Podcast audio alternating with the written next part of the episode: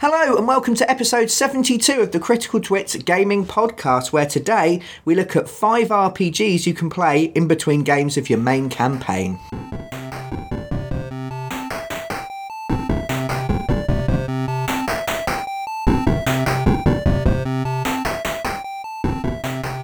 Welcome to another episode of the Critical Twits Gaming Podcast. I'm Brian Ennis, I'm Aaron Vinsky. and there's no one else. No. No. She should have said, and I'm Aaron Ravinsky. Oh, yeah, I suppose. Yeah. It's not a list. The comma is not required. Oh, well. You normally go second though, so I can I can see why it would have Just, you just know, natural comma. confused you. Yeah. We're here in my oven. it's not as hot as it has been, but it's still fairly warm. Yeah. Um, it so if we uh, if we t- trail off into silence, it's because we've passed out into sweaty heaps upon the floor. Uh, but enough about us. How are you? Uh, today we're going to be talking about RPG games again. Yep. tabletop role playing games for the uninitiated. And we're going to continue with our RPG Basics series. So far, we've talked to you about creating interesting characters, then binding them together into coherent parties uh, using egg wash and breadcrumbs.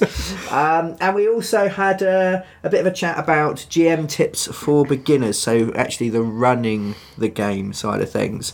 Whips. massive whips. Yeah. Now, one of the suggestions we made for beginning DMs or GMs or storytellers or big cheeses, grand poobahs, um, story story people in chief, fun coordinators, Ooh, fun coordinators. fun coordinators, yes. Um, was rather than diving in with a giant campaign, uh, game after game, set in the same world with the same characters, using the same rules, was actually to try maybe running a one-off session Yeah.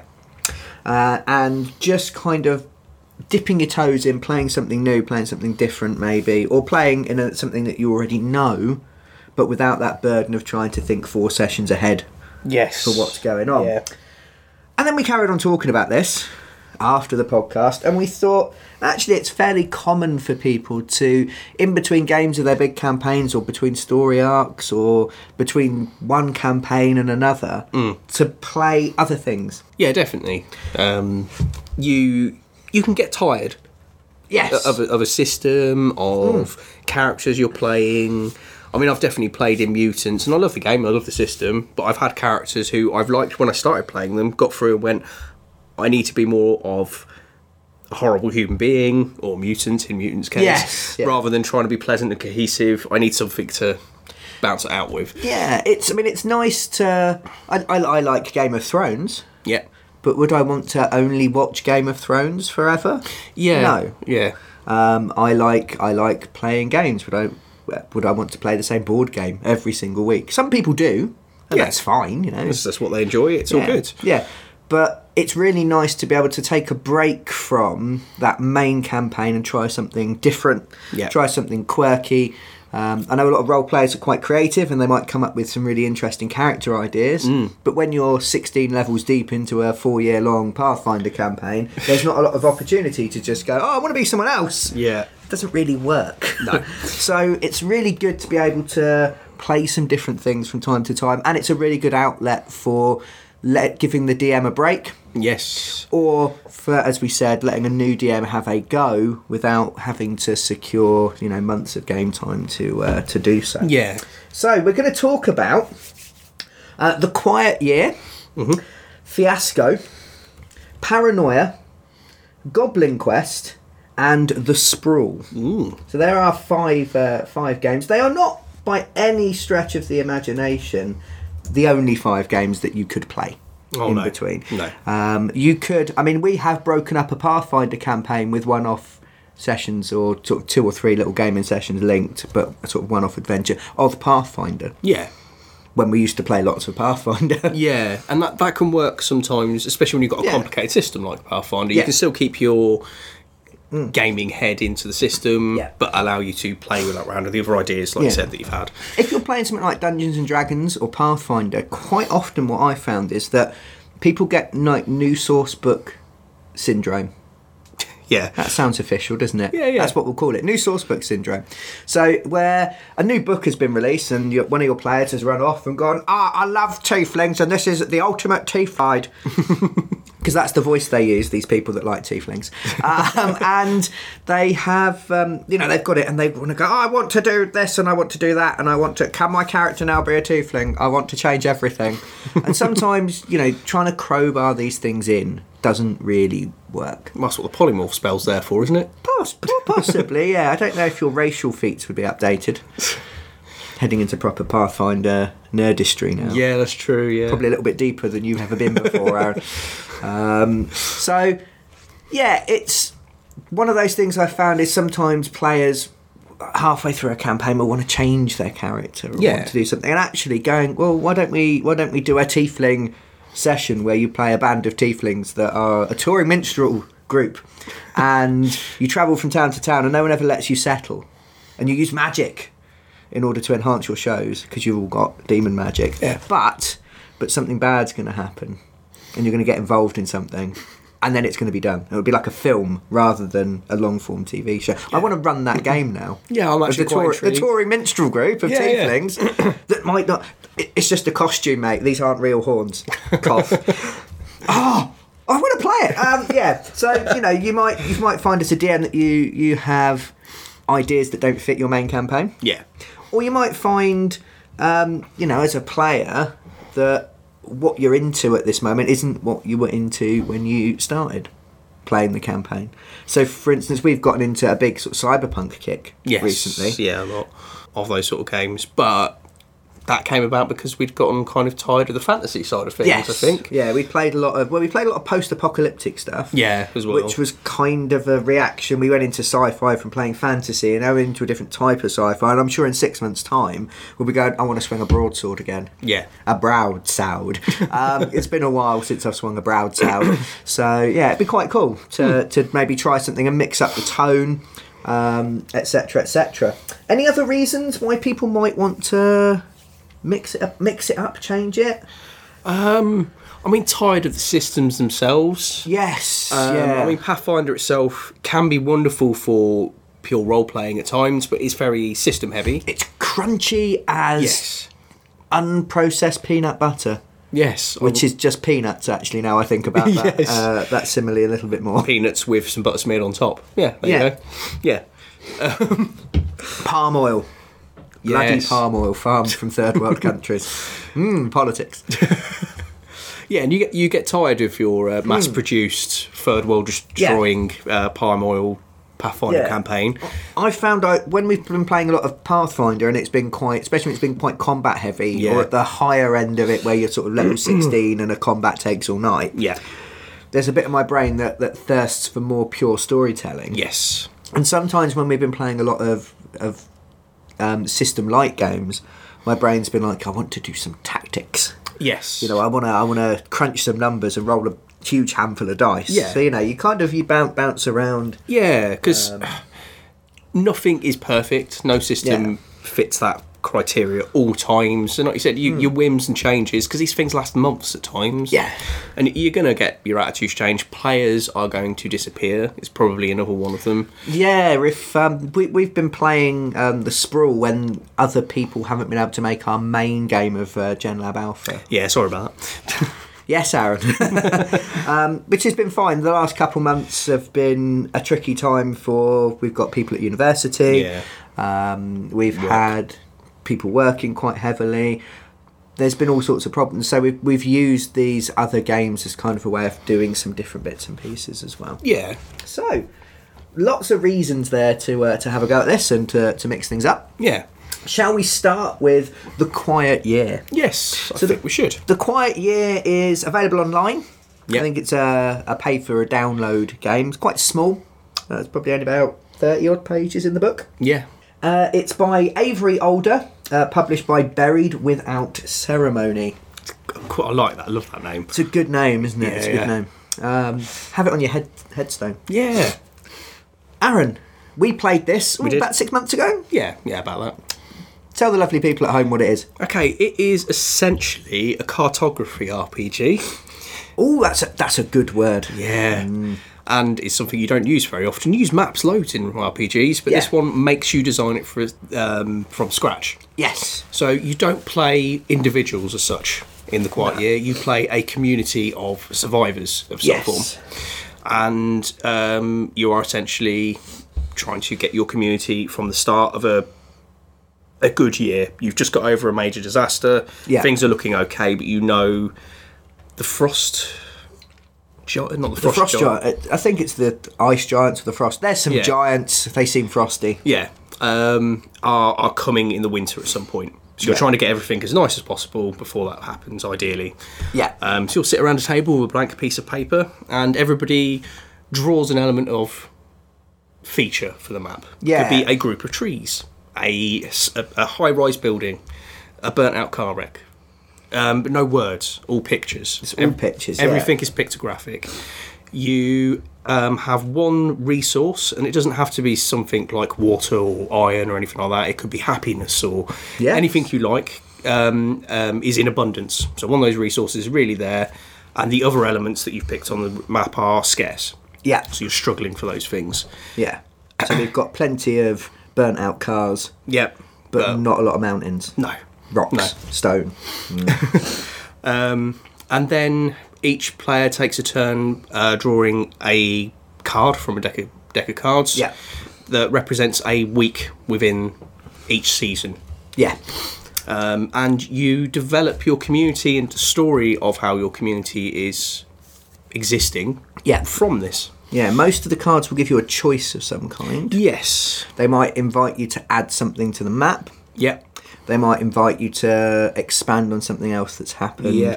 and to, to say what the community does in response to what's going on. Yes. So yeah, so you, you kind of you take turns um, role playing as Yeah. the uh, as the community. There's ways of sort of having meetings within the community. Yeah. So you might decide actually we need water. That's a scarce resource. So we'll someone will call a meeting. There'll be a vote, and then you'll have sort of lay out these little story elements. Yeah. It's not highly formalised. There aren't, apart from sort of the table for the cards that you draw. Yeah. the rules are fairly slim. It's- Yes. it's a very few. Yeah. few pages. Which works really well once you wrap your head around it, I think. It does Yeah. take a little bit to get used to because it's so pure storytelling. Yeah, But it does allow you to craft either a community for a roleplay system you want to play later on. Yeah, yeah. Or just a story um, in between campaigns in whatever way you as a group want it to work. Yeah. You don't have to do everything horribly awful like you would do in a normal role playing campaign of some form because yeah. You can, you know, conflict tends to drive interest normally. You could Yeah. Mm. have a year of absolute loveliness. yeah. There's still conflict and choices to be made. and Yeah. It did it did ask us when we played it to make some interesting choices Yes. uh, about what uh, what might happen and what was going on. yeah, do we do we rescue a group of survivors I think we found at one point, which is based on the stuff we developed. Yeah. And we had some survivors turn up who were being chased by another group that we'd had run run ins with. Did we rescue them and add them to our community, even though we Yeah. were struggling for resources, or use them as bait for the other group, Yeah, essentially? and what we found is that we had sort of personalities of certain characters. No one was playing a character, but certain people were doing certain things, and then Yes. someone else might hook onto something that you made as quite a throwaway reference. Um, I think I had the survivors turn up, and they were talking about they were running from the faceless ones Yes. because I thought that'd be cool. Yeah. So we were like, you know, we discussed. I was like, yeah, what, these people turn up. Um, they're, they're all sort of emaciated and dirty and filthy. Lots of them are injured and they uh, all burnt. They're all burnt. Yeah. Um, and they said, oh, we're running. And wh- What happened? What happened? People people asked them. Oh, the faceless ones came. They came out of the sea. Yeah. I didn't know what the faceless ones were. No. I didn't know what was going on in this. But later on, it kind of went round the table a couple times, and then someone else was like, Well, we sent that scouting party out, and they found some faceless ones dead. And something had killed them. We were like, But the faceless ones are scary. Yeah. What could kill that? And you know, it, it all took on a, a life of uh, a life of its own. Yeah. One of the things I really like is, I mean, ours was kind of was it kind of medieval with some weird bits of technology that we found every now and then. Yeah. I don't know if some of us were thinking slightly differently about the setting, but it all kind of blended in together. It had a science, science fantasy, Numenera Yes. kind of feel. to Yeah, it. definitely. But you could you could before you start go. We're going to do one that's set hundred years in the future. We're going to set it in roughly this kind of world, that kind of world. You could do it as a cyberpunk thing. Yeah. do it in an arcology Yeah, yeah, um, we've that's got- broken, for instance.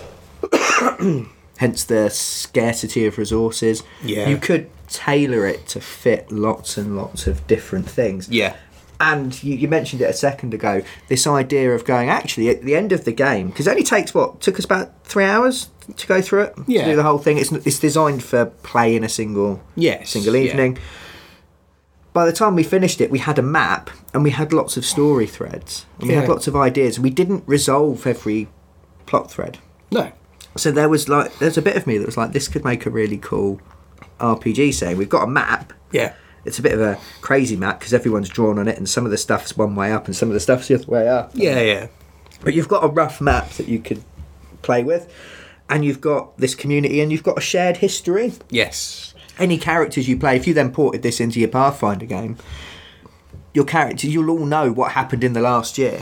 yeah, You'll all know that there was that girl that thought that she was uh, a reincarnation of a god or whatever it was that happened oh yeah, and you can decide how your character reacted if like half the you know if there's five of you playing and three people voted exile her and two of people voted make her our queen and she got exiled well which side was your character on during that Yeah. and suddenly you've got this shared background and this shared history that you have created together yeah, so i really liked it i really enjoyed it yeah, I did. it yeah. was weird for the first the first go round the table it was really strange yes, yeah. Um, it's, it uh, definitely takes some adjusting Yeah. to. And luckily, we had Jamie with us who Yeah. had played it before. Yeah, And he uh, he kind of guided us a little bit through the beginning. But once we'd gone round, all had a go. Yeah. It made sense and it was. Uh, yeah, it was easy. It won an award for the most innovative RPG of 2013. yeah. I can see why actually, because Yeah, it's definitely much so much different to what I've played and a lot of. things. Yes, yeah. it does. I don't know if we've, we've said this before on the podcast, but I, I always see RPGs as this kind of you're sitting around telling a campfire tale of some, f- some kind, and this really simulates that. Yeah. well. Um, a, a, commu- it is a proper community story you're making. Yeah, and, and it encourages you. You know, if it's my go and I'm saying what's happening, happening, there's nothing wrong with Aaron joining in and going, "What about this? Or what about that?" Yeah. Yeah. And when it's your go, you kind of got control, but you can, you know, you're still collaborating e- each and every time. Yeah. you know, it's, it's not a thing where you switch off until it's your go. No, no, and it's, it's no winners losers type thing. So if somebody suggests something, it's like, oh, is that interesting or not, rather than that ruins my thing. Yes. Yeah. Yeah. I mean, we did have elements where certain people got invested in their own. They, they started a story and no one else picked it up, and so they wanted to carry it on. Yeah. But actually, the best bits were where people were playing with each other's ideas. Yeah. Or linking, like I don't know if um, Aaron and Jamie had come up with separate ideas, I could go, how could I join those together? Yeah. And you try to, you know, you're you're trying to be creative. It's in a s- slightly different way. Yeah. To how you would go. What would my character do? Yeah. because yeah, you're you're role playing the community, but you're also kind of just creating a story. Yeah, So you're thinking of it in that what would make an interesting story Yeah. kind of way. So I really enjoyed that. Um, Yeah, I did. it's available online. We'll pop a link somewhere to Yes. it so that you can you can click across if that sounds uh, good. Excellent. Right, our next game then. Which is a game we've actually played on the podcast before. We have indeed. Uh, we'll pop a, a link on YouTube up in the top right hand corner. We'll pop a link elsewhere below to Fiasco by Bully Pulpit Games. Mm. Now, Fiasco is one of my favourite role playing games. yeah. I really enjoy. I've enjoyed Fiasco every time we've played it. I do know, however, that it's not everyone's cup of tea. We've got a couple players within our sort of gaming group, our Yes. wider gaming circle, that aren't keen on it. Yeah, Um, so we'll, we'll kind of explain a little bit of it. Of, of why that might be, so you can make a judgment for yourselves. yeah, But if if you've only played a, an evening and decided it's not for you, you've not lost a lot. I think. no, no, yeah. It's not like buying ninety quid's worth of D and D books and then going, "Oh, this is rubbish!" after the first game. Yeah. because then you, you're down ninety quid. Yeah. uh, the game itself is about fifteen pounds. yeah, which is nothing. So, how does Fiasco work then? Okay, you you have a collection of dice, Yep, some white, some black, which you roll and leave in the middle of the table. yep, um, and then you have a little book, and you will go through each section of your campaign design from the book. So you'll desi- uh, decide on a story setting. So is it going to be a western? Is it going to be set in the Antarctic? Um, is it going to be a bank robbery? I think are some of some of the ones you've got, um, and then you use the dice to decide on elements for bits of the story. So you want to create Another fable? You wanted to? No. uh, right. Let's go for the Boomtown one because this is the one we, we did on the on the, on the podcast. Um, Yeah. so yeah, so you've got um, you can make your own set of tables, yeah, or there are lots and lots of them that you can pick up. There's loads on their website. There's some in the book, and there's some in the Fiasco Companion Yes. as well. Uh, so I mean, we've we've played this three times. Yeah. and we're we're nowhere near running out of, of ideas and Oh, God. uh, and tables and such like. no, Yeah. um, and it's easier to replay the ones you've done before and do have something completely different. From Yes, yeah, yeah. So we played Boomtown from the main book, which is set in the Wild West. yes, and we you establish It's- characters. yeah, Well, you, you establish relationships between your characters by Yeah. using these dice. So it's semi randomized, but you get to pick the dice. yeah, So some of them you'll be able to go, I definitely want mine and Aaron's character to be family. yeah. So And you'll take a, a, a number one, yeah, write on a card, put it between you that says family. yeah, And then someone else will define a different relationship. yeah. You don't just have to define your own relationships. No, this is where the fun comes in. So you can go. Um, I don't know if you've got a brother and sister around the table. You might say, "I think your characters are lovers," yeah, yeah. because I thought that'd be funny. It was funny. Everybody else, Yes, it was incredibly terribly awkward, for us. But yeah, no, yeah, Um, yeah, but you can you can play, and what you do, you start you build this kind of this network of relationships between your characters within the established kind of setting. yeah, uh, that you are are using. Um, so it starts with character creation, a bit like a normal RPG. yeah, You then establish needs between their relationships. so their motivations essentially for what they're doing. Yeah. And again, these are generally th- there's there's normally some kind of connection with them. You're trying to make them linked to other characters or people people on the table. Yeah. So you want to get out of town before everybody finds out about you. You might also define that one of the other people on Yeah. the table knows who you actually are. Yeah. You might define a relationship with a location. Yep. So we had a Chinese laundry, didn't we? Yes. Which was uh, very cliche Yeah. Yeah. of us. Um, and there's also items, important items, so objects. Yes. And you can vary this depending on the number of players. Now, what I quite like about this is when you've got a larger group, so four or five of you, not every character will know every other character. No. Your relationship to divine to the pe- um, defined to the people to your left and right. If there's three of you, like there was when we played this uh, for the podcast, everybody hadn't had a relationship. Yeah. and that got quite complex, quite Yes. quickly 'cause it throws you in. So once you've uh, once you've done done that, you you play a scene. Every character takes a turn to define a scene. So they might say, "My character is here, doing this." Yeah. And then you role play it. Someone, other people might play their characters if their characters are there. They might play NPCs. Um, we had a really good one involving. What's the first one we played? Um, was it the Arctic one we played No, first? we no, did, it was uh, the the suburban. Yes, we, we, we played one uh, one campaign where it was um, suburban people trying to get rich off a golf course. Yes. uh, redevelopment. Yeah. Um, so it was I'm trying to think. So it was a film with Matthew Perry in. I think the whole nine yards. The whole nine yards. The whole yeah. nine yards. Um, Desperate Housewives. Yes. Where terrible things happen to very bored people in the suburbs. We had that kind of feel to it. Yeah. Yeah, so we had that. That was what, what was going on, and um, we had some mobsters Yeah. that turned up that as part of one of the characters' background. And Colin just played one of the mobsters in one scene, and did such a great job of it that we were like, "The mobsters here, Colin. You need to be the mobster again." And Yeah. you know, it, so people almost ended up with other characters. Yeah. Now, if you define your scene. The other players get to choose whether it's a good result for you, Yeah. and you get a one dice of one color, maybe The white, white, yeah. and then if it or, or if it ends badly for your character, Yeah. then it gets black. Now there's only a finite pool of dice. Yes. What you could do instead, if you want to decide you want a good result for your character, you might let the other characters define the scene, Yeah. but they might put you in a situation where actually you don't want it to happen in a certain way. Yeah. Or you'd be like, I don't, my character, I didn't want my character to go and do this. Now my character's in trouble now. Yeah. What have they done this for? Yeah. So there's a nice kind of balance between how you know def- defining things for yourself and trying to push the story in the direction you want and sort of getting your character to do what they want Yeah. but then it might end badly for them Yeah. if the other players are feeling mean, Yeah. or surrendering a bit of control and then therefore being able to pick and choose. But then canny players can get you to make those choices really hard. Yes, yeah.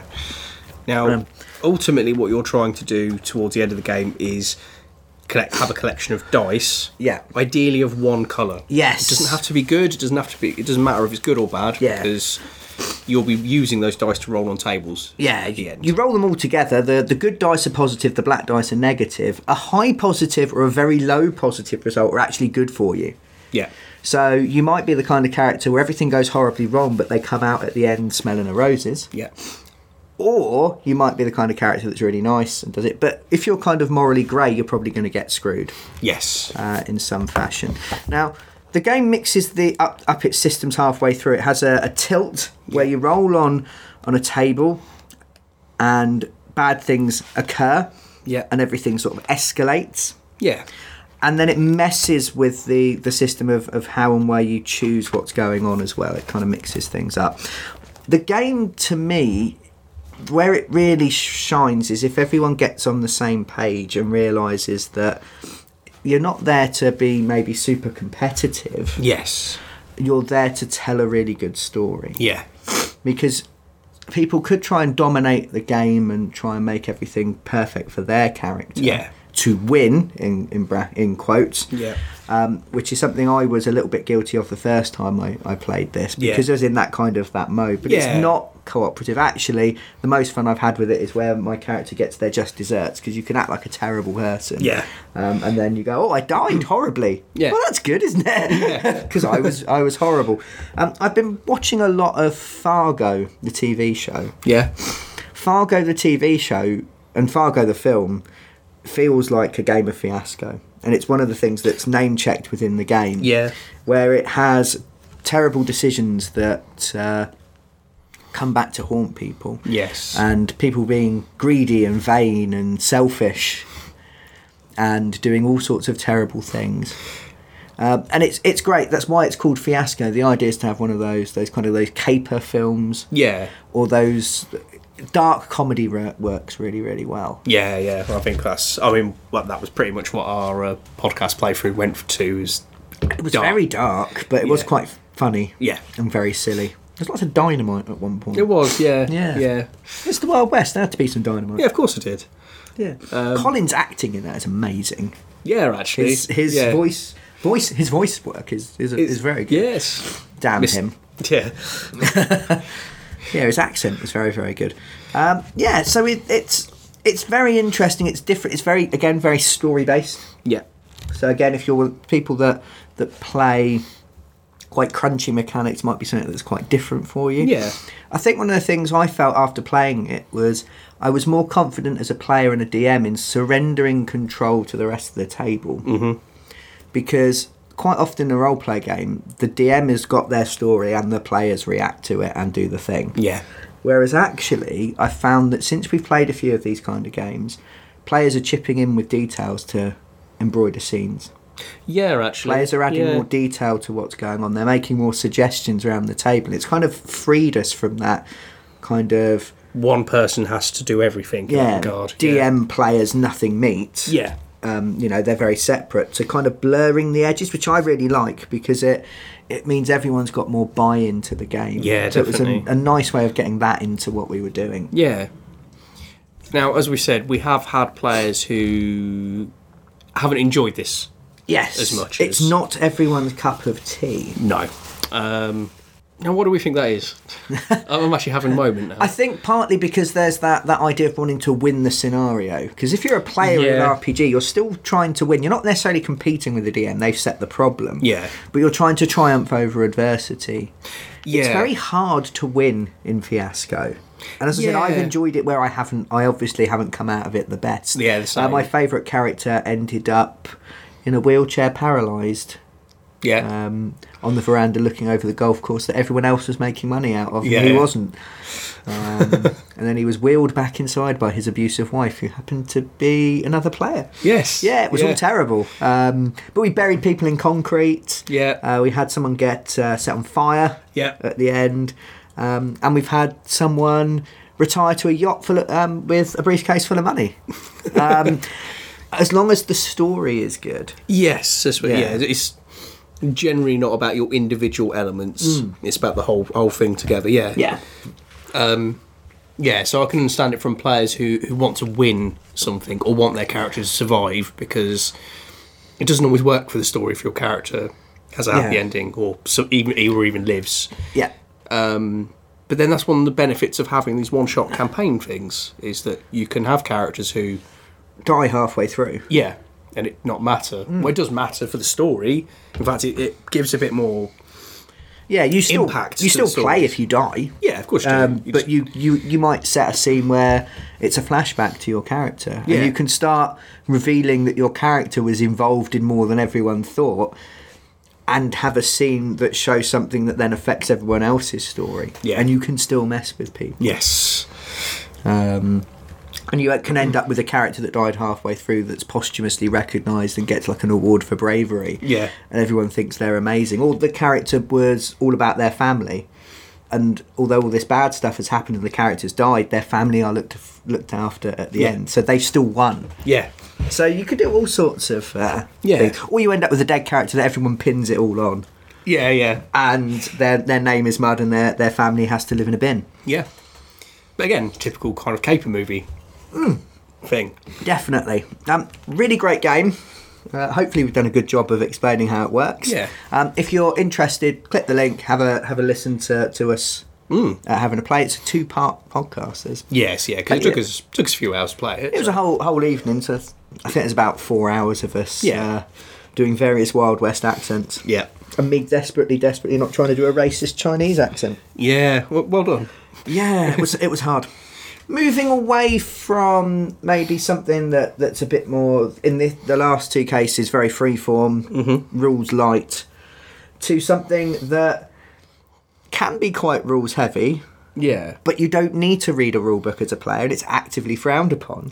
uh, it's the game Paranoia. Now, Paranoia has been a favourite of mine for oh, about twenty years. yeah, Yeah, I first I picked up the um, the second edition of Paranoid. I think it was published in the mid '80s. I picked it up for a pound at a car boot sale. Hmm. Uh, ooh, yeah, probably would have been about 20 years ago now. Unfortunately, I don't have that copy of the book anymore. It's probably Oh. probably worth Yeah. a bit, maybe. Uh, it's recently been re-released by Mongoose, so Mongoose Publishing. We have recorded a unboxing. Yes. An unboxing. Use your words, Brian. We've recorded an unboxing of the game. It, it's it's quite odd. It comes in a in a kind of a, a box set with multiple books and some dice and some cards and such like. It's Yeah. very different to how it used to be. Um, and we'll put that up as soon as possible and paste paste a link. Yeah. It's not quite ready because I've been asleep. it's me being lazy. Now, Paranoia, Aaron. yes. You've not played, have you? I've not no. So I might dominate here, That's fine. Um, squatting upon you, marking you with my scent. which may or may not be a thing in paranoia, from what I've heard. It could be, yeah. So, Paranoia is set in Alpha Complex at some indeterminate time in the future. Alpha Complex is a huge series of underground bunkers ruled by the computer. yes. Now, the computer is a wise and benevolent overseer or a cruel and dictatorial tyrant yeah. depending on the mood and the whim of the DM. and the players are troubleshooters. They are average alpha complex citizens who have been raised up from the food purifying vats uh, or from janitorial duties, uh, been given laser guns, and been tasked with going and solving problems. um, and it is a very, very funny game.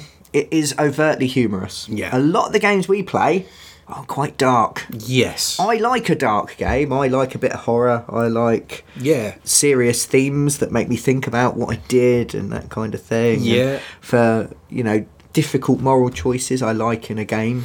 Yeah. Yeah. But it's also fun to just shoot your friend in the face. Yeah. A little bit. Yeah. Now, it might sound unusual to think, "Oh, I'm going to shoot the other players in the face, but everyone has a series of clones. Yay. So you have six clones.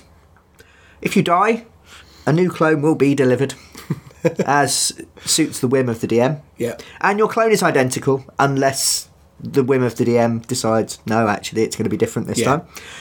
And your clone.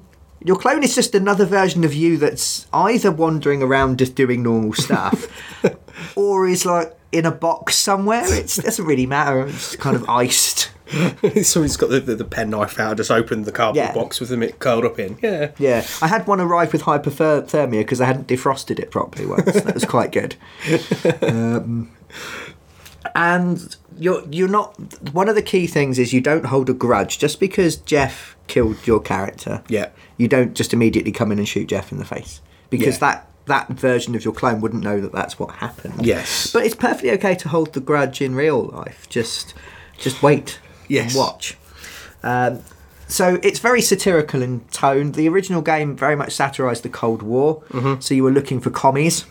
Right. the new version of the game I've now I've now read through is you're now looking for terrorists. yeah. As is fitting with today's horrors. Yeah. Yeah. And the, the the world is very very hierarchical. So you you you have your um, rainbow clearance. So you'll start at red clearance. Yeah. And it goes up to orange, yellow, blue, green, uh, green, blue, indigo, violet, even. Yeah. Uh, normal ci- citizens are infrared, uh, which is black. Yeah. And the top people, the high programmers who can actually program the computer, are ultraviolet, which is white. You're not allowed to go anywhere that is not your colour Right. or lower. Yeah. So if you're red and you, you're walking down an orange hallway, you could be shot. Cool.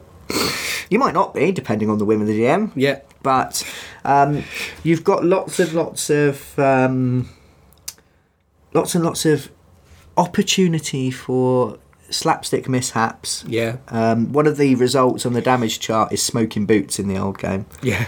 uh, which it just leaves a pa- pile of smoke, smoking boots. It's very slapstick. It's almost cartoonish yeah. in its humour. You can play it slightly more seriously, uh, but it's been really, really great just to have a laugh and a joke. Yeah. Um, the most laughter I've ever seen at the gaming table has been playing Paranoia. Awesome. Um, I actually had a, a player who, who almost couldn't breathe with laughter because another character, there were ra- zero gravity toothpicks. Okay. So you pick up a toothpick, Yeah. you twist it, and then it floats up and it's got little AI in it, so it floats into your, your mouth and just picks your teeth for you while you sit there grinning oh, cool. Yeah. Handy. there was a fight and guns going off and things getting thrown so uh, colin's character colin was playing he flipped over his over the table full of r&d equipment Yeah. to duck behind it to take cover all of the toothpicks like a hundred of these toothpicks hit the floor all got activated, all flew up and flew into his face all at once, and just skewered him like Pinhead and killed him instantly. um, and my uh, my friend Adi nearly died, um, falling off the uh, falling off his chair at about two o'clock in the morning. Um, Colin's not got much wo- luck with wood, has he? no, no, he's been he's been killed by chairs. in Yeah. our twenty-four hour pathfinder. I'm beginning campaign. to understand when he plays rangers that it's always some kind of urban ranger and never anything that actually exists in a forest. I think he should play a druid that hates trees. yes, Like a, concrete druid. yes, concrete druids would be an amazing seventies prog rock band name. Yes, Quick, to the time machine! also, to something that teaches us how to play instruments. yes, um, I really like the look of the new set. Yeah, It's not at all what I expected when I ordered it, No. and you will see my confusion in the unboxing. but actually, it's it's nice. It's it looks it's pretty. yeah, Um, it's nicely put together, and the system is simpler than ever. Uh, and way back in the midst of time, I said you don't need to know the rules as a player. Uh, in Paranoia, the rules are always top secret, so only d- the DM knows the rules. yeah. Because they're white clearance. Yes, yeah, because they are because you're the computer, and the computer knows how things work. yeah, So there, it requires a lot of trust in your DM. But it also engenders a massive distrust in them, Yes, which is perfect. yes, it completely suits the paranoia Yeah. of the thing. You're not meant to trust anyone, and you you're meant to try to portray yourself as a perfectly good, happy citizen while trying to desperately be the person that survives. Yeah. Uh, so there's there's a nice kind of, of tension to it, and it just lets you quite often in role play games. Players can get a bit tense with each other. Yeah. You can have character tensions. You can have personal tensions that spill into the game. This is fine, Yeah. as long as it doesn't result in you know player conflict around the table that ruins the fun for everyone. Yeah. And actually, paranoia is a really good release valve for that. It sounds it. Yeah. because if Tim's character's been peeing you off in uh, Mutant for the last six weeks, shoot his clone in the face with a bazooka. Yeah. He will feel much better. And it, they'll still get to come back and do something, so I can shoot them again theoretically. Yes. Yeah. Yeah. But they might try and shoot you, and you can you can you know do some do some bits and pieces. Yeah. Um, one of the things I really liked about the old edition was you rolled your stats randomly, and it was like roll a d twenty. Yeah. So you could be, you could just be a dribbling moron for the entire session. Yeah. You just had to play it. That was quite good. Um, and we have um, the, the new version still has it as well. I think they even have cards that you give out to the players, different roles within the uh, the troubleshooter team. So you'll have someone who is the leader. Yeah. You might have the happiness and hygiene officer, yeah. um, and you might have, say, the security officer. Um, the happiness and hygiene officer is my favourite. Yes. Yeah. I really like the look of that card. Um, I we've had we, we still have songs that we, we sing to this day, which you- again you'll see us on the unboxing singing the song. That was something that someone made up on the spur of the moment ah, ten years ago. Yeah. And every time we play Paranoia, the song the song kind of turns up. yeah. It's yeah. It's so engendered into into the role play group. Even I know the song, having never played Paranoia. Yes, Yeah. yeah, because it's come up. for In other a multitude things. of reasons. Yes. Whenever anybody has to question the D- GM, Yeah. mostly. I mean, it, it is a game I've probably only played it a, d- a half a dozen times. Because 20 years ago, I didn't really have people to play. Yeah. But I, you know, in the last sort of 10 years, probably played it half, half a dozen times. I can remember everything that happened in all of those sessions. which is which is what you want. Yeah. and something that's nice, quick, and memorable. Yeah. It's not something that you want to play every single week No, because it would become wearing and taxing too, too quickly. yeah, but as something that's just we're going to do something really silly and have a laugh. Yeah. it's a good, almost like a beer and pretzels kind of role play game. yeah, Another game that we played on the podcast yeah, is Goblin Quest. We played it for Halloween because goblins are kind of Halloweeny. yeah. Uh, and me, Joe, and Jamie played a game of Goblin Quest. So again, find the link, bing, and have a listen. I had a great time playing Goblin Quest. Yeah, Uh, this is Goblin Quest by Grant Howitt. So self publishing. I kickstarted it yeah. a long time ago. The book's very nice, little hardback thing. oh, lovely. And it's a very, very, very silly game again, Yeah, having listened to that, it did sound Yeah. incredibly silly. where you have a group. It's actually, now I think I hadn't put this together, it's very similar to, to Paranoia. You have a little tribe of goblins. Yeah. And you play one at a time, and that's assumed to be leading your tribe of goblins. Yeah. But they die horribly and terrible things happen to them. And then another Because I'm one a steps goblin. forward. And they all have little miniature variations that you pick at the start of the game. yeah, Um, so I had one that spoke like Yoda, for instance. That was his va- variation. Uh, Ja- I think Jamie had one that had a pumpkin on his head, one that had a cake on his head, one that had an apple on his head. I don't. There was Just there was some loves no, stuffing food something, stuffs something into with different himself. heads. I think. Yeah. We had to go questing for a pumpkin. I've got myself slightly confused. We were trying to throw the best Halloween party yeah, um, which because we were goblins and we're stupid, throwing the party involved placing it inside a catapult so it could be thrown somewhere literally. Um, we also fought the bear shark, shark bear, bear shark, yeah, shark bear. yeah. Um, you listened to this then, Aaron? yes, it did. Yeah, Um, did we sound like we were having fun? yeah, definitely. It's again, it's very simple. It's very freeform. It's based on a series of scenes where your goblins are trying to achieve something. It's DMless, which we didn't really say about Fiasco or The Quiet Year. No, They're that's true, DMless. yeah. Um, whereas Paranoia definitely has a, a DM and, Yeah. and players. Um, and then you just roll to see what happens, and it's all about working out what's funny in the moment, what's interesting Yeah. in the moment. To your goblins aren't going to succeed every time, and then you just describe what happens. Yeah. And uh, really, really good fun. It's kind of like a mix between Fiasco and Paranoia, actually, Yeah. with a with a simpler simpler system. Would you fancy having a go, Aaron? Yeah, definitely. I'd love to be able to play it again in the podcast, at least at some point, or just play in general, to be honest. Yeah. Because, yeah, just, just a bit of ad libbing humour for failing miserably, which, judging by our mutant campaign recently, seems to be a thing that is constant for my characters. And it would be nice to be some kind of rewarded for that in some way. You say that. You're the only person who hasn't died in any of the roleplay games that we've played. Uh, technically, I did.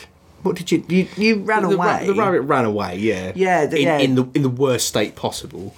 but but buried itself because it's a rabbit. Yeah. So it dug a hole and we, we dug it back out again and I Yeah, and so we stored I, I it. just gave it a big monkey cuddle until it went to sleep, not permanently, uh, but till it stopped uh, protesting. I Yeah. really like my giant monkey.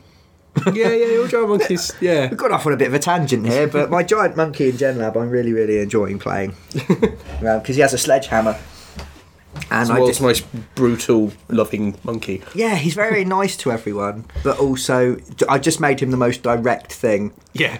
So Colin's playing a character that is definitely mad, and everyone humours him. Yeah. and I keep going, "Why are you doing that?"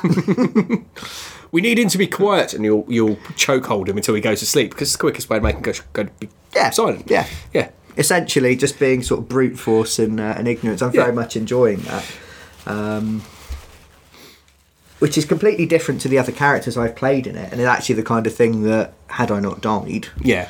it's the kind of thing you can do in, in Yeah, it sounds in like the sort of these. thing you definitely engender in Goblin Quest, particularly because that's how goblins solve things. Yes, It's yeah, you- direct and simple way possible.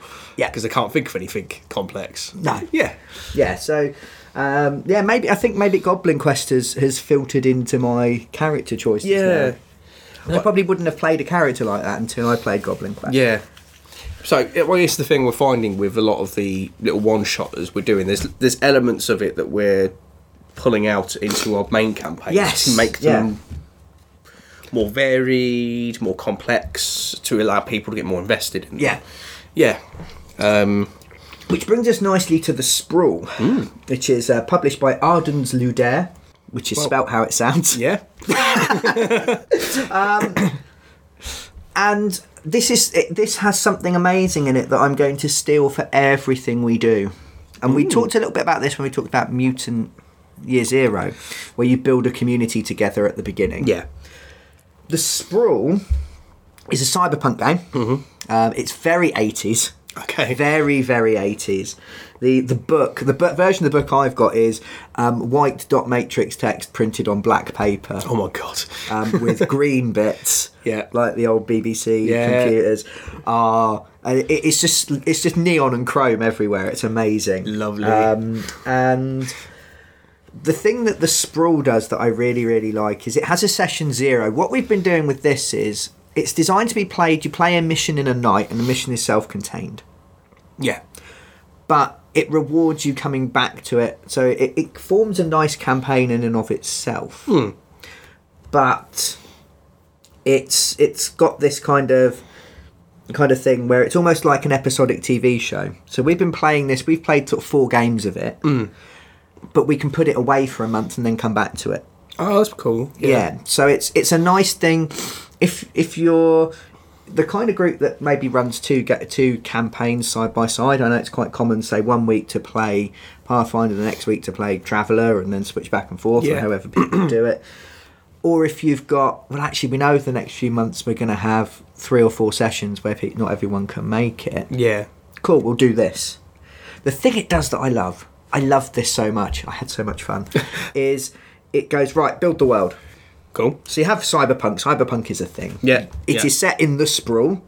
You decide where your sprawl is. We've got Neo Neo London. cool, Because Neo Tokyo's a thing. We thought Neo London. yeah, it should be. a So thing. Neo London goes from Southampton to Birmingham. It's a Okay, one yeah. enormous yeah, uh, gigantic, great big. Uh, it is a, a proper sprawl. Yeah. I think there may be a bridge that goes to London as well as the the channel uh, goes to France. Sorry, as well as the tunnel. But that Yeah. may have got blown up. I can't quite remember at this moment in time.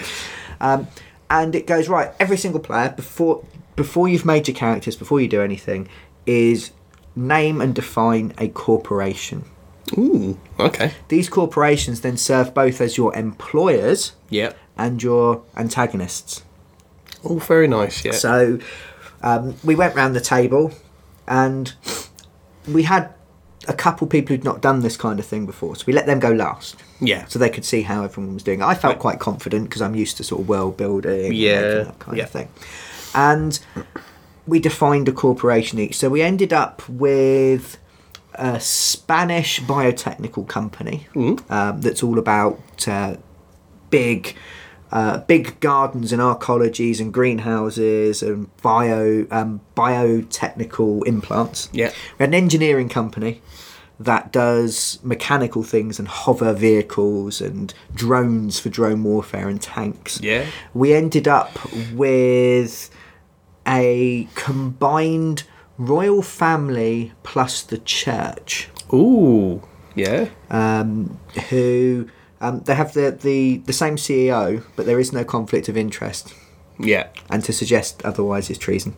um, and they have all the manpower with the church, Yeah. the masses, the people in the slums, but they also have all the weaponry and lots and lots of money from their arist- aristocratic conventions. And then because of that, in the cy- be- in cyberpunk, you don't have a pistol; you'll have a um, Luther six three seven Yeah, yeah. etc etc so all of all of our um, all of our weapons and such like are named after British aristocratic conventions or stately homes. Yeah. So we have like the Sandringham exo armor suit, Yeah. um, and uh, we have the Churchill.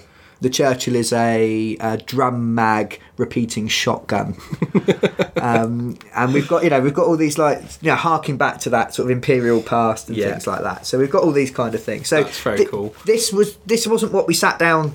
This wasn't something that we had to make up. It just came out discussing them round the table yeah. and we kind of def- ended up defining okay so we know that there's going to be slums it's cyberpunk now Mm-hmm. we know the slums are full of the church operatives Yeah. um, we had we've got the information is controlled by what used to be the british library so the british library is now its own little independent nation state and they have atheniums so like greek name for, for libraries Yeah, yeah. um, scattered around where they have faster than light access to information between their different different places. Yeah. So although it's cyberpunk everyone's got the internet and mass communication if you want really good stuff or you want information that's where you go yeah all these fortresses where there's um, it's essentially like fox news on crack because they Yeah. control all the information Yeah. um, and such like and then they have very robotic yeah. they're very much heavily into the augmentation as well. So we, we built this ama- amazingly interesting world. Yeah, to me. yeah. Um, it's using the powered by the apocalypse system, which is not a system I've ever played before, but I'm going to get some more of their books. We're Hmm. Yeah. off to the UK Games Expo in a couple of days. When I browse the RPG section, if I see some of the books using the same system, Yeah, yeah. we will. It's a nice and simple system. You make a move, Cool. you roll some dice. Yeah. You need to get high numbers to succeed. You might add a stat. You might add if you've got a really good gun, it might give you plus one. Yeah. For instance, it's a two d six system. Really, really simple. You pick a role. What roles would you expect there to be in a cyberpunk game? And were you going to have a hacker? of Yeah, some hacker is a Hmm? form? role.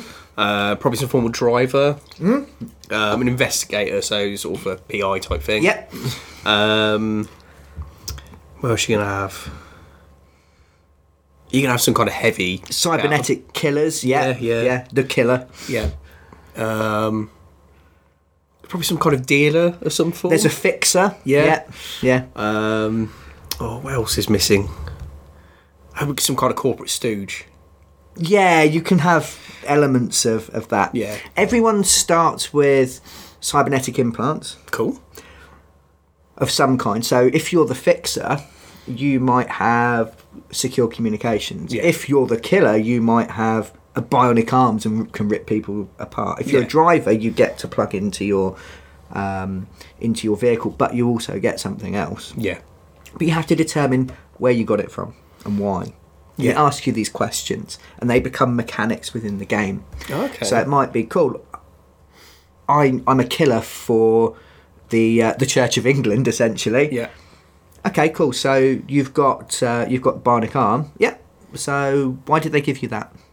How did you get it? So you could have got it yourself, Yeah. but it's expensive. So the one you've got is defective, so it might go wrong. Yeah. Or it could be that they own you. Yes. They bought it for you. They expect services in return. Yeah. Mm, so you've got So you've then got whole- plot pressure on, Yeah. on you to, to do stuff. So it's the kind of game where an entire combat can be determined by a single roll of 2d6, Yeah. which makes the dice rolls very, very tense. yeah. and very very important it has really interesting systems where you can do it splits the game into two phases you have legwork Mm-hmm. where you go and you investigate so you're like right your mission is to kill this corporate ceo Yeah. so you will go and investigate and try and find out what's going on get equipment gather information Cool. Yeah. and you can gather you can gather gear you don't go i'm going to get this thing and this thing and this thing specifically Yeah. so i'm going to get a gun and a grappling hook and some fancy feety pajamas yeah. you go, I've got three gear tokens, Yeah. and you go right. You're there, and the, the CEO car sees you, and it starts uh, it starts speeding off, and you go, cool. Well, I thought of this earlier when I was doing my research, Brian. Pull out a gear token, swap it, and go. I pull out the bazooka from the briefcase that I've been carrying. Brilliant. Click it, and you. Yeah. It allows you to feel like slick cyberpunk professionals. Yeah.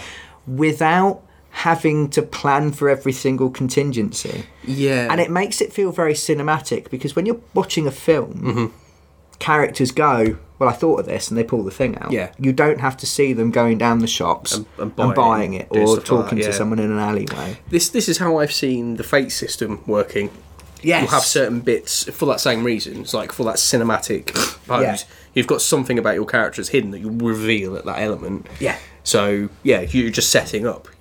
Your character might know it, but you don't because you don't know what the GM's going to throw at you. Yeah, no, I Yeah. like that. It makes it a lot better because you can get stuck in properly in, in some campaign systems with going right. We're going to be camping out, so I'm going to need to go buy a tent. I need a campfire. i found I need- pathfinder very much like that Yeah. by the time we hit 15th level at pathfinder i had a, a magic i was playing a cleric so we had i had a bag of holding Yeah. um, Rob Holding, the Arsenal footballer, just his skin.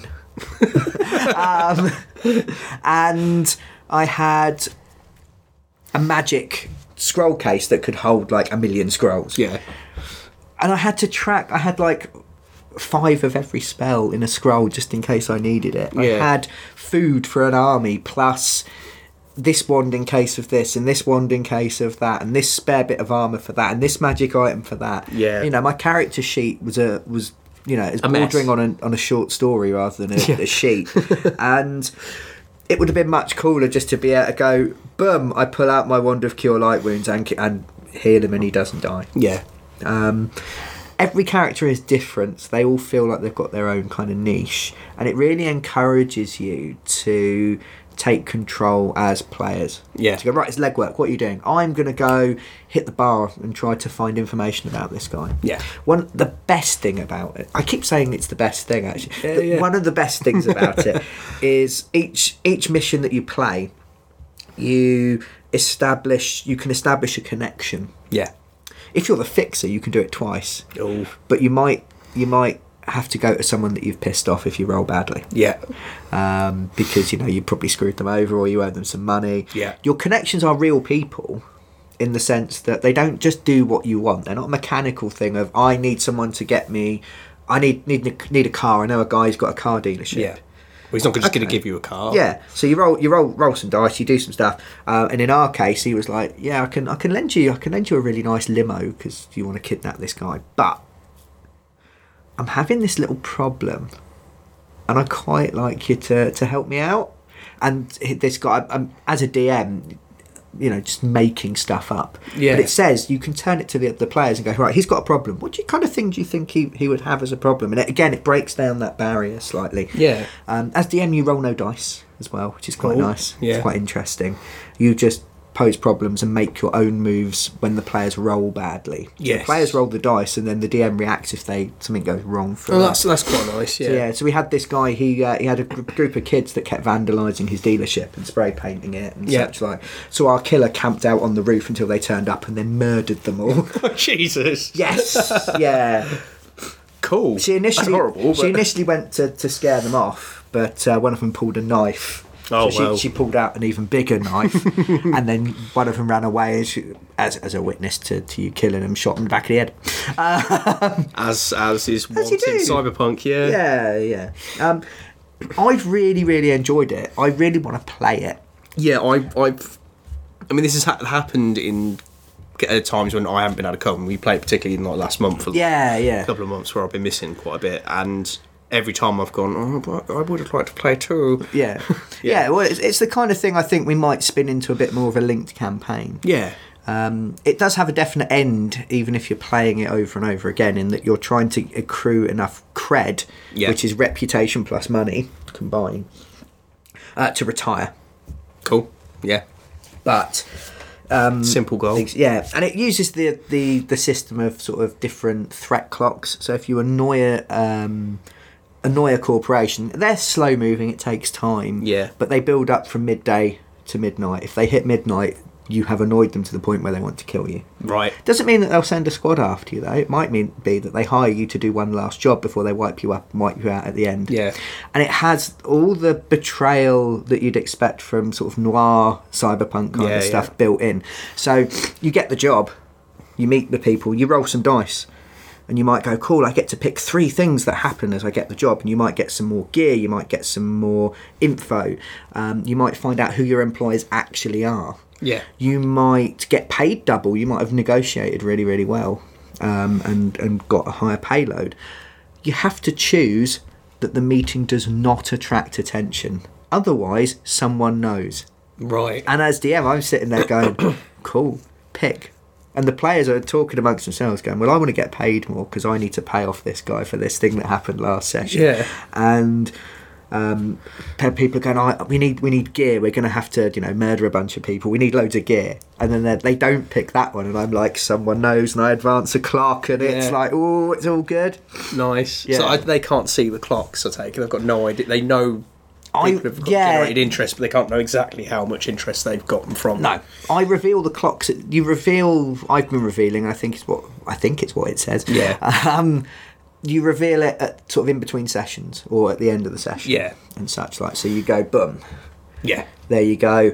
Um, just to let you know, this clock is here because the players can then start setting themselves their own goals and their own targets as well. They can go, okay, this this this company really really dislikes us. We need to do something about that. Yeah. Let- we've annoyed this particular person. Let's go deal with them.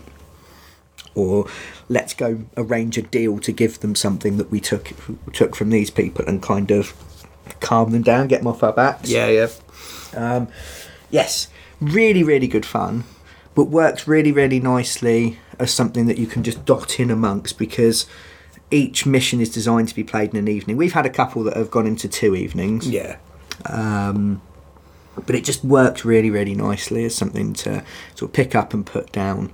It's kind of it's it- it's epi- episodes of a crazy messed up TV show kind of Yeah. thing. yeah. Unlike something like Mutant or Pathfinder, where your characters are kind of constantly traveling and doing stuff, so you're playing that all the time. Yes. Yeah. You, Yeah. You, your characters will. Right, I've done this mission. Right, well, I'm going to go ju- enjoy some of the money I've made. I'm going to relax. It's, it's really good because we had, I think I've had five people who've played it with me. Yeah. But I've only ever had up to four of them at once. Yeah. And it's just the other people aren't available for that mission. Yeah. Because you're not, you don't, you're not like an adventuring group that you know you No. camp, you camp together, you're in the inn together, you live in each other's pockets. yeah, you just You happen are- to occasionally work together. Yeah, you're contractors. Yeah. So, in our thing, we've got one character who's the boss. He's the he's the leader. He's a soldier. Yeah. That's his role, which is a bit like the killer. Yeah. But they're really good at planning for murder. They're really good at organising the chaos and the death. Yeah. So they get lots of bonuses um, for planning in advance. They set the agenda. So they're the one that's contacted, and then basically in the game, that he go he rings round his contacts. Whoever is available gets pulled Yeah. in. The other characters aren't. They're not there. Yeah. That's fine. And if you, you you know you get halfway through and don't quite finish, um, because you've got that legwork stage, you then move into the action phase where you do the the main job. Yeah. If you don't quite finish, well, someone else can turn up anyway. A bit of a plot twist. Yeah. So and so is there. Oh, you asked that guy to hire you um, a hacker. Well, well, look, it's your it's your hacker. You said you were busy. I was. or I just didn't want to work with you last time, but he kind of, you know, shot my mum in the foot, and now I have to be it. um, you know, whatever it- you want to do, you can Yeah, you yeah. can bring them in. So it's it's it's really nice as something to maybe return to. Cool, Yeah. excellent. So that was five RPGs to play in between sessions Yep. of your main main campaign. Uh, we talked about the Quiet Year. I really like your description, your cartography RPG. Yeah. Uh, very loose, very free form, Yep. um, and really good. Um, I think we, we've been all about that collaborative side of role playing, Yes. especially at the beginning um, of campaigns and, and such like. Yeah. And that, that does a really good job of sort of encouraging everyone to sort of chip in and to, to build something together. Yeah. Uh, we talked about uh, Fiasco, which, as I say, it, Fiasco is all about adding on that improv thing. of Yeah. Yes, and what about? Yeah. And it's. I think it's encouraged us to loosen up a little bit in Yeah. our in our RPGs. Uh, Paranoia, just absolute great great fun. Yeah. Um, ha- as I said, haven't laughed so much playing an RPG as I have playing Paranoia. Uh, Goblin Quest came a close second, Yeah. and f- if you prefer fantasy to sci-fi, Yeah. Or just want to play a game about a DM. or yeah, if you don't want a DM, you can literally open up Goblin Quest, roll some dice, generate a thing, and play. I'm being silly. yeah. Uh, Shut up and sit down. Played it mm. uh, not too long ago. Yeah, it's probably a couple of years ago now. As well, Yeah. in fact, heard about it. Yeah, uh, they they played it and they did. It's, it's in the book. Yeah. Uh, it was a Kickstarter stretch goal. They did Sean Bean Quest, where you Oh, pla- yeah. where where you play a group of Sean Beans trying to achieve a quest, uh, and you get bonuses for dying in appropriate ways. And you've got like sexy Sean Bean, Yeah. Uh, who's like um, Lady Chatley's lover, Yeah. Bean. Um, you've got military Bean. Yeah. You've got fantasy Bean. Yeah. Um, you've got hired gun Bean.